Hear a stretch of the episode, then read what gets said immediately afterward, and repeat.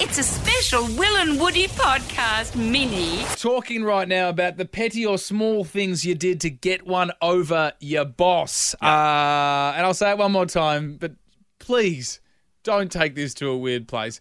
But in Lord of the Rings, one of the. An orc, An orc, thank you. the prosthetic on an orc, which is Yes. a piggish character, disgusting Yes. looking character, is based Yes. on Harvey Weinstein. And Yeah. that was a massive FU to Yeah. Harvey Weinstein. Can I just say a quick fun fact about the prosthetics on Lord of the Rings? no, no, no, no, no, no, you're busting me out here.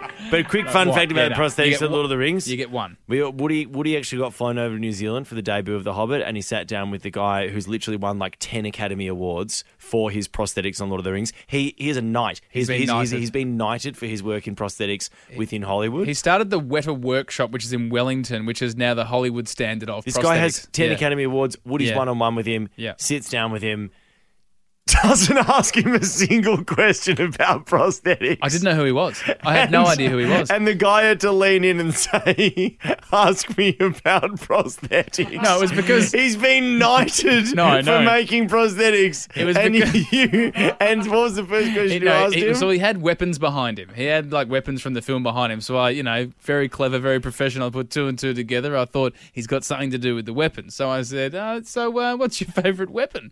So that was my first question. Then I said, "Do you take the weapons home and play with them?" Which he wasn't impressed by.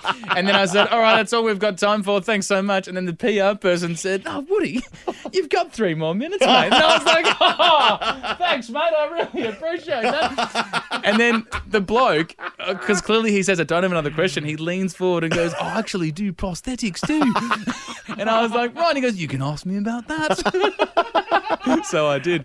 Anyway, uh, let's get to the calls now. uh, we got Tracy here on 131065. Tracy, Trace. what did you do to Hello. get one over your boss? Uh, so she was a bit of a crappy boss. Used Yeah. to pick on the staff quite a lot, Yeah, yeah. um, including myself. Uh, and I'd given my notice, and I figured, you know what, I've got two weeks to live out here. Let's have some fun. yeah. And I changed all the keys on the keyboard, so every time she logged in, she had to ring help desk because she got locked out of